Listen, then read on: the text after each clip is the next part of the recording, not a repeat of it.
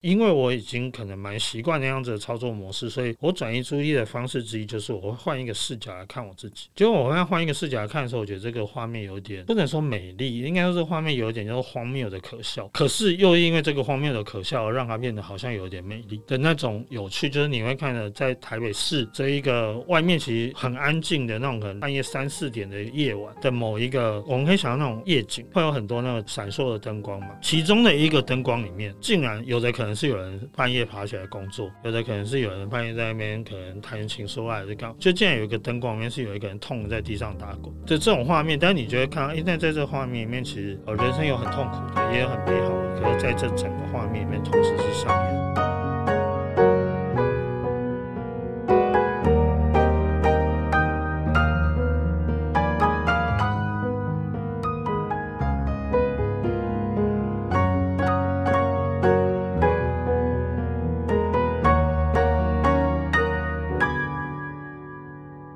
既然我们是人，就多少还是会有情绪产生。比如说，可能你把手边的事情忙完，觉得好烦，或是什么，但总算是完成了。可是就是我有情绪在那边，可能难过的，可能很悲伤，或是觉得很不甘愿。那东东都怎么去消化这些情绪呢？讲到情绪，又是一个我觉得有呃，就蛮值得讨论的部分。举例来说，像呃，也是我生命这几年就蛮常会有人跟我说，哎，我觉得说你好正面、好乐观、好积极，然后好像很善于处理这些所谓的负面情绪。我自己觉得，其实从我的角度啦，我跟大家分享一个看法，大家可以参考。就我觉得情绪，所谓的什么叫正面情绪，什么叫负面情绪？一般我们都会觉得，例如说快乐、开心、幸福这些是正面的情绪嘛。然后如果说什么悲伤啊、难过啊，沮丧、失落这些是比较负面的情绪，但我不会这样分，我会比较分的叫做对我们有好处的，就是正面情绪；对我们有坏处的，就是负面情绪。那这时候我们认真去思考，你就会发现，其实对我们是好或是坏，的关键不是情绪是哪一种，而是这个情绪的量。举例来说，你今天超快乐，狂喜。狂喜到你看不到红绿灯，你就会出车祸。狂，你或者说像我们有些人太快乐的时候，就会暴饮暴食，对不对？所以这时候它就是负面情绪啊。所以这跟你是快乐还是难过没关系，是你的量嘛。那例如我们说，如果今天我有一点难过啊，或者说例如假设今天我的身边可能我的宠物走了好了，我很难过，我哭，我哭完之后，我可能觉得某一些压力、悲伤得到了释放，我更释怀了。那这时候这个悲伤是正面还是负面？他是正面的，因为他对我们是好的，所以我觉得关键是情绪的量，而不是哪一种情绪。所以回到我身上，就例如说，当我知道我生病，很多事做起来都比较困难，比较辛苦，然后也许面对人生很多无法控制的事情，或事情总是常常而不如我的预期，我一样会，例如我一样会沮丧啊，会觉得失落啊，觉得自己可能那种无力感，或是觉得悲伤啊，想哭啊，甚至愤怒，这都是正常的情绪。那也因为有这些情绪，就正常的释放它，就。正常的，我觉得我唯一需要控制的是它的量。例如说，我如果今天很生气，OK 啊，生气就生气嘛。那生气，假设我是去汤姆熊就打那个拳击机，OK 嘛，就打。或者我在家里把枕头拿来摔就摔啊。但如果今天生气到可能想要对路人在路上乱打人，或在路上骂人，这就过了嘛。所以我要控制的只是量而已。那所以我的调节我自己情绪的重点只是量，每个情绪不要过量。例如生气，气在一个范围之内就好了，适度的释放，它其实就不太会。其实。关键就是你不要要忍嘛，因为你生气，通常我们是会越来越气，越忍越气。他、如果你生气，你就生气，其实也不太会越来越大。啊，或是难过你就哭，那、就哭嘛，也不太会越哭然后越难过，通常就哦会维持在一个量。那例如我可能可以难过一个礼拜、三天、一个礼拜，OK 嘛，不要影响到我正事就好了。如果我会因为难过而不吃饭，这就是过量了嘛。但如果难过归难过，我还是可以吃饭，可能食之无味，但是我还是可以吃，那没关系，就这样啊。但我自己的经验是，当我可以更坦然的去面对我的情绪，我不会去批判它，我只是控制量，然后我可以好好的，例如我现在是什么情绪，我就好好的沉浸在里面。我现在是难过就难过，我是沮丧就沮丧，不要太快的去批判他，不要逼自己去。例如说啊，你怎么可以难过？不要难过，就不要让自己有这种不准自己怎么样的这种。当我不这样做，我就好好的浸在那个情绪里面。我自己的经验是，其实通常都不太会过量。我也觉得，其实这样子整体而言，我似乎更平衡了。就是一直在正常能量释放，这样一阵一阵的。对你不让它释放，就跟地震一样嘛，你不让它释放，就越积越多，越积越多。但除了量以外，我想时间也可能是一个因素，而且可能对每一个人来说，去消化或宣泄释放的时间长短是不一定的。我觉得这个也举例，我们就举例，假设你今天发生一件很棒的事情，超棒，反正每个人的棒不一样。你自己想，假设你发生一件很棒的事情，快乐多久你觉得过头？我觉得快乐很容容易就会消失，哎，可能两三天就觉得爽的差不多了。对，因为人生有太多很难的事，我一直提醒我们不应该再快乐了。但我也说，假设你就真的快乐很久呢？假设你今天跟你超觉得最理想的伴侣结婚了，这件事快乐一辈子够吗？会太久吗？我现在想象，我觉得那种快乐并不是一种狂喜，而是就是日常的想到会心一笑的那种。对，所以你看，这是又是量的问题。不是狂喜，就是一个快乐。那这快乐可以持续一辈子都没有关系啊。那如果今天是有一件，举例来说，像我妈妈在我高中的时候离开了这件事，如果我一直到我八十岁想到还是会难过，这会太久吗？我倒觉得这个问题要问你自己。对，可是我说，那我们可以幻想，我们如果假设我们今天是我们小时候养的一只宠物，我们感情很好的宠物，但宠物寿命比人类短嘛。嗯。那假设我们到三十年后想到它还是会难过，这会太久吗？不会啊。其实它是说很正常，这是一个很正常的情绪，只要不要过量就好。那什么叫过量？还有像刚刚说的时间，我觉得关键不是时间还是量。就例如说，我们不能因为这个情绪而让我们不能做，不能因为这个情绪让我们没办法好好生活。就例如我因为这个情绪导致我不能好好吃饭，不能好好睡觉，或是我可能难过，结果难过到没有办法跟现在的家人相处，这就是过量。可是如果说哦，我想到还是有一个淡淡的哀伤，然后这个淡淡哀伤也持续了二十年、三十年，但它不影响我的生活啊。其其实它是没有关系的。嗯。里面有提到，就是悲伤五阶段的部分。从刚刚上面东东所讲的来说，在书里面他有提到自己有一个东东模型。那悲伤五阶段就是一个理论，然后再说人在面对到悲伤的事件的时候会有的情绪。大致上，东东刚刚讲的内容量很重要，要如何在一个适当的量里面去排解它，不影响到正常的生活，就是好的。我可以说，比如说我在工作，我也许会有一些私人情绪，但但那总不能让你的私人情绪导致你没有办法完全执行。对，而且我觉得量有时候是，我举一个例，例如我们讲哭好了，就有时候当我们很悲伤的时候，我们会哭嘛。嗯。那我自己的经验，但这真的只是我自己的经验，就是如果我对一件事我还会想哭，某种程度上就是因为我还没哭完嘛，就那个情绪还需要释放。那就几乎或者说像我们讲生气好了，生气可能大家比较可以理解，就是通常生气是因为我们觉得有点委屈、有点不平衡的时候，我们可能会愤怒，觉得我们受到。不平等的对待，那这时候真的就叫做，当我们的心还没平衡，那个情绪就会在啊。所以，例如你讲工作，如果今天主管做了一些超机车的事情，例如说什么你们一样的事，就奖金就只有没发给你，例如这种事，我们一定会很不平衡啊。那这个情况之下，在这个不平衡被平衡之前，我们就是会一直持续的感受到情绪嘛。所以，要么就主管可能给你道歉，或者说，哎，发现其实主管可能真的是不小心搞错，让他用其他的方式来补偿你。当我们觉得够了，我们其实就不会再继续有那个情绪，情绪只是一个结果，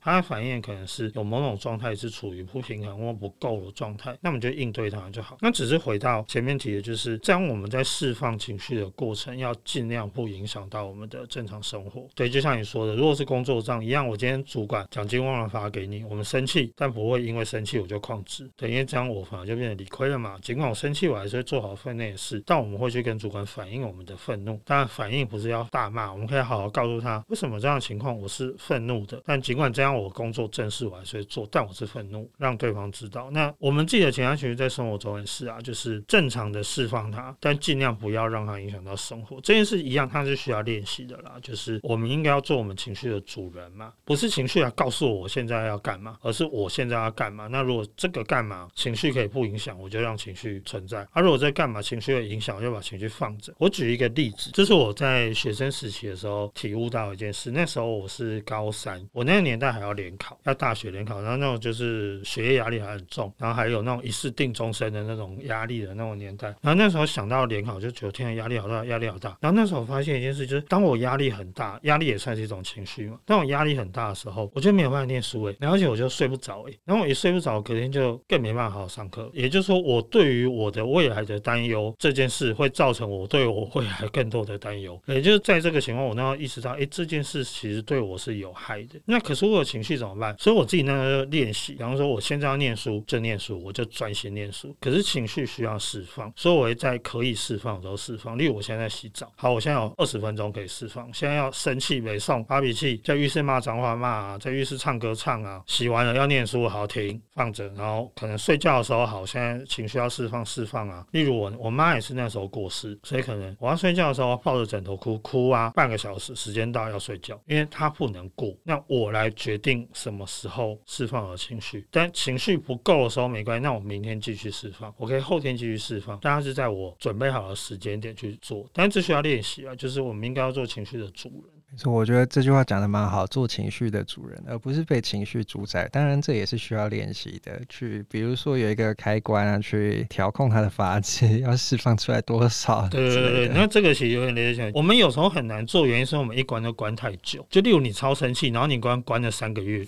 这这是不可能，因为人的情绪没办法顶那么久。但你如果说，例如主管，你对主管生气，主管说好，现在我们先做事，两个小时之后我再跟你谈，你一定忍得住两个小时。当然我说两个月之后再跟你谈，你可能就不想理他。所以对我们也是要我们的开关不要关那么久。我可以现在关三个小时之后再打开，或明天再打开，但不是一关就永远都关着。那这样他当然关不住啊。没错。接下来我想要谈谈的是，在书中也有一些时刻是感觉到很魔幻，或是可能真情流露的部分，比如说初期就是还到处去看医生，找不到原因，疼痛难耐的夜晚，你居然会感到美好。其实我觉得这个很魔幻。可不可以再跟我们详细的说说是一种什么样的感受？我觉得它有一个点是，我觉得可能是因为我我蛮习惯，我也是从我妈去世之后，我就开始蛮习惯，有时候我会从第三人称的角度来看我自己。嗯，有一点类似像我们，我不知道大家有没有玩过那种，就是类似角色扮演游戏，就电动。通常它会有一个，就像例如玩射击游戏一样，它会有一个从可能左上方或右上方看着这个角色的那个视角。我我我还蛮习惯，有时候会试着用这个角度来看我自己的那个状态，当然不是随时啊，就是某些特殊的情况下。所以像这个，就是例如可能很疼痛，三更半夜，我那时候腰痛的时候，是一个晚上会醒来十几次，超痛，非常非常不舒服。可是其实我觉得也是因为在那种状态之下，我们一定要转移注意力，不然真的撑不住，就非常非常痛苦。而那个痛苦在当下是没办法被排解的时候，我们不可能专注在那个痛苦上面，因为实在太痛苦。所以那时候会需要转移注意力。那因为我已经可能蛮习惯那样子的操作模式，所以我转移注意力的方方式。之一就是我会换一个视角来看我自己，结果我会换一个视角来看的时候，我觉得这个画面有点不能说美丽，应该说这画面有一点就是荒谬的可笑。可是又因为这个荒谬的可笑，而让它变得好像有点美丽的那种有趣。就是你会看到在台北市这一个外面其实很安静的那种，可能半夜三四点的夜晚的某一个，我们可以想到那种夜景，会有很多那个闪烁的灯光嘛。其中的一个灯光里面，竟然有的可能是有人半夜爬起来工作，有的可能是有人半夜在那边可能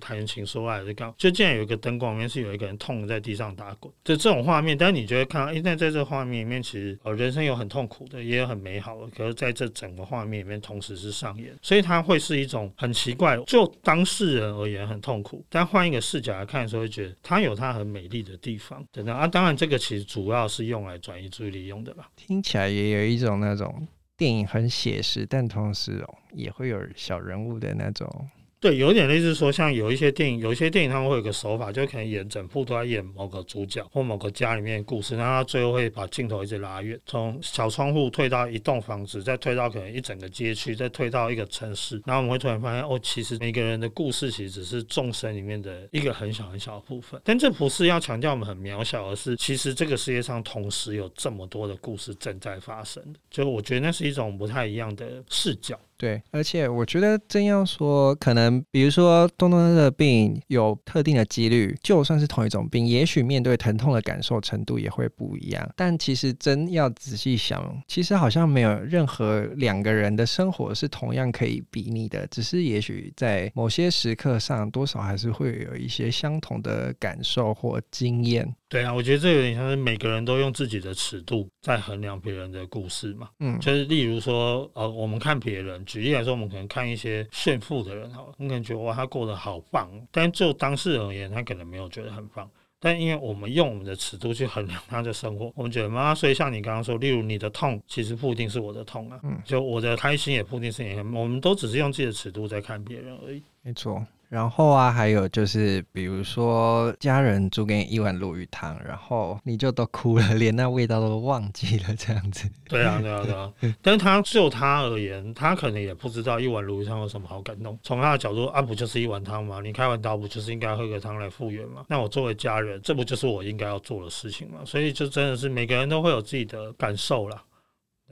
我觉得是不是因为，比如说你可能像你刚才讲的那个电影画面那种抽离，或是第三人称上帝视角打游戏的角度，你觉得这样子会帮助你，可能也比较没有沉浸在当时的那个情绪里面嘛？算是一个比较可以去控制自己情绪量的一个方法吗？我觉得可以这样说，我觉得应该对，不完全是这样，我觉得应该关键是我们要可以转移注意力的方法。真的，当那个情绪很，就像我刚。我们要做情绪的主人，有时候要暂时把那开关关掉。可是那个情绪很强烈的时候，我们要怎么关得掉呢？其实很难嘛，所以我们一定要有事情可以转移注意力。那例如，如果我们可能是工作，工作好很简单，我们可能就专心在工作上嘛。例如，我好好把一些文章写好，好好写个文案，好好来可能编辑个影片。我们有事情可以专心的时候，其实可以，因为人的注意力是有限，我们集中在一件事情上的时候，就没有空去想别的事。但是有时候没有事可以转移注意力啊。例如现在就是像我腰痛的时候，现在半夜三点。没有工作要做啊，或者说假设我现在就是失业在家，没有工作要做啊。例如像我可能我有时候用的方法可能是做家事，但没有那么多家事可以做嘛。就如果今天这个地我已经擦了三次了，就已经没办法了。所以我会觉得像那些视角什么，那只是我惯用的其他种转移注意力的方法。那每个人都可以有自己的啦。我觉得这里的重点在于转移注意力。我觉得这样听起来还是是一个蛮好的方法，是因为第一视角很容易没有转移注意力，反而真的沉浸过头了、过量了，而不只。是适度的，对啊，而且第三人称有时候就是从另外的视角来看，他突然发现这件事其实蛮好笑，有时候啦，呃，很多事其实像幽默也是一样，就是你一旦笑出来了，其实他就过一番，有时候会是这个样子。但是从第一人称视角来看，这些事一点都不好笑。等下如果有别人跟你讲，你可能还会觉得笑屁哦，那你可能会一肚子不爽。所以自己换一个视角，好像哎，这其实好像蛮好笑，然后你就过了。对，至少还是自己笑自己。对。然后啊，在后记里面也有看到那时候的女朋友，也就是现在的太太对你写的一些文字。其实我觉得那是很感人，同时也可以让我们多少了解，就是作为一个陪伴者，他的想法或是当下的一些情绪是什么。真的很感动哦，但那你有没有一些什么话也是想要对他说的呢？或是对你的家人朋友说的？我觉得，如果是针对我自己身边的这些跟我比较亲近的家人，我觉得会有一个很重要的，但这就是有点像是我想要提醒他们，我想要一直一直提醒他们这件事，就是不要忘记要过自己的人生，因为这也会回答一点，就因为我是一个有病的人，就不管我可能看起来再怎么强势，我看起来很正常，但总而言之，我是一个有病的人，我确实会有比较明显跟急迫的需求，然后确实。大部分就当我们站在一起的时候，大部分的这些关心跟这些就是通通都会放在我的身上，尤其是作为身边的陪伴者，他们很容易会不小心也把重心放在我的身上。可是我可能不一定有力气去顾及到他们，因为我有病嘛，所以我确实很多时候我要自己更用心力在照顾我自己。所以就变成说，我会希望在很多时候一直一直去提醒他们，就不要忘记你们自己的人生才是你们的最优先要务。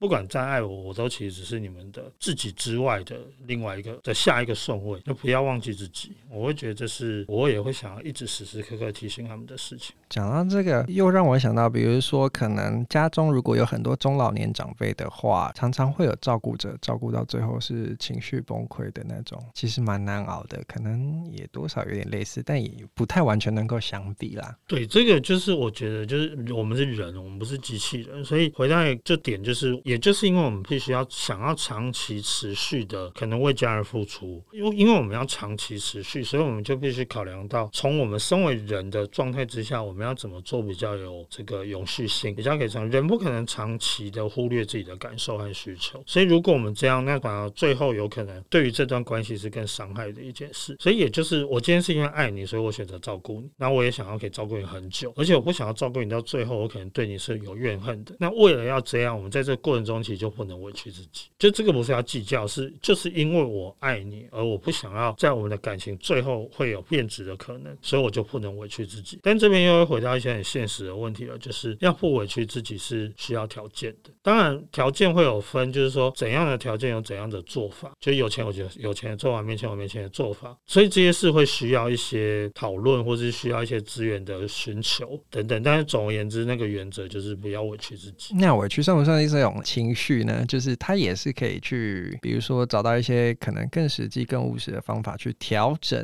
或是比如说照顾你的时间，或是寻求自己。比如说，真的很想做些什么的时间上的分配，让自己觉得比较不那么委屈一点，都可以啊。但是总而言之，就是如果就有点类似那个很多年前我们会说有一种叫阿 Q 嘛，就我们总是可以透过调整自己的认知来让自己好过一点，总是可以。可是它毕竟只是一种调节方式，它没有办法完完全全。所以如果我们真的，例如如果我们只是忽略自己的需求一点点，那我们可能可以透过这种认知调节的方式来让自己感觉没有委屈。但如果我们是忽略自己的需求非常多，那它可能就还是不够，那时间一拉长，我觉得还是很难了。例如说，我们刚刚你提到的那种情况，就是这个陪伴是短期。例如，假设你今天是扭到脚，我要可能照顾你两个礼拜，两礼拜 OK 嘛？真的就忍一下就过，就他没有什么好，我就可能委屈自己两个礼拜还好。但如果今天这个可能是要两年、十年。这就不一样了，就我们不太可能长期的忽略自己的需求和感受，我觉得这个是很难啦。当然，比较硬的人或某些性格可以，他可以撑得比较久，但是再怎么久都不是永久。对，反正我还是觉得，如果这件事是长期而且必须的，我会觉得一个原则就是不要太委屈自己。没错，可能就还是要想方设法去看有没有什么可以改变的，对啊，更实际的一些做法。那我想，其实今天节目差不多到我的尾声，跟东东聊了一阵子。那我必须说，其实就是这个节目啊，这个访刚我当初你的时候，我真的觉得很难，这不是因为第一次然后没有做过，可能多少有一点啦。但是我觉得是因为，其实东东这本书它本身就已经写得非常完整了。看完之后，我觉得我内心想不出有什么问题或是什么话要说，因为我觉得其实，在书里面你就已经可以看到东东当下的那些情绪或是想法，跟自己一些小剧场什么，但最后还是去采取了一些什么。行动，然后我会觉得那些语言其实都是多余的，就像他说的，就是只有行动才会带来结果。所以我会觉得，如果有机会，我也想要希望大家能够去多多看一下这一本《人生很难，就想活成喜欢的样子》。看完之后，你可能会知道去看、去做，然后去实践，去好好把生活过成真的是自己喜欢的样子哦。虽然我知道你不喜欢说教，但我觉得我真的有从这方面得到一点什么。对，好，谢谢谢谢。我会觉得一个点就是，我们讲这么多，对不对？就这些语言啊、文字啊、知识啊，或者说所谓的这些论述，我觉得这些东西最后最后，就像那句话，行动才会带来结果。所以所有的这些东西都只是为了有助于我们做出更好、更快、更准、更有效的行动。只是有有时候我们会把把力气花在说话而不做事。就我是觉得作为一个提醒啊，就我们要记得，我们之所以要做这么多讨论、这么多的聊天、看这么多东西、学这么多年，最后都是为了行动。行动才是学习。没错，那也谢谢大家今天的收听，谢谢东东的到来，谢谢谢谢谢谢大家，拜拜。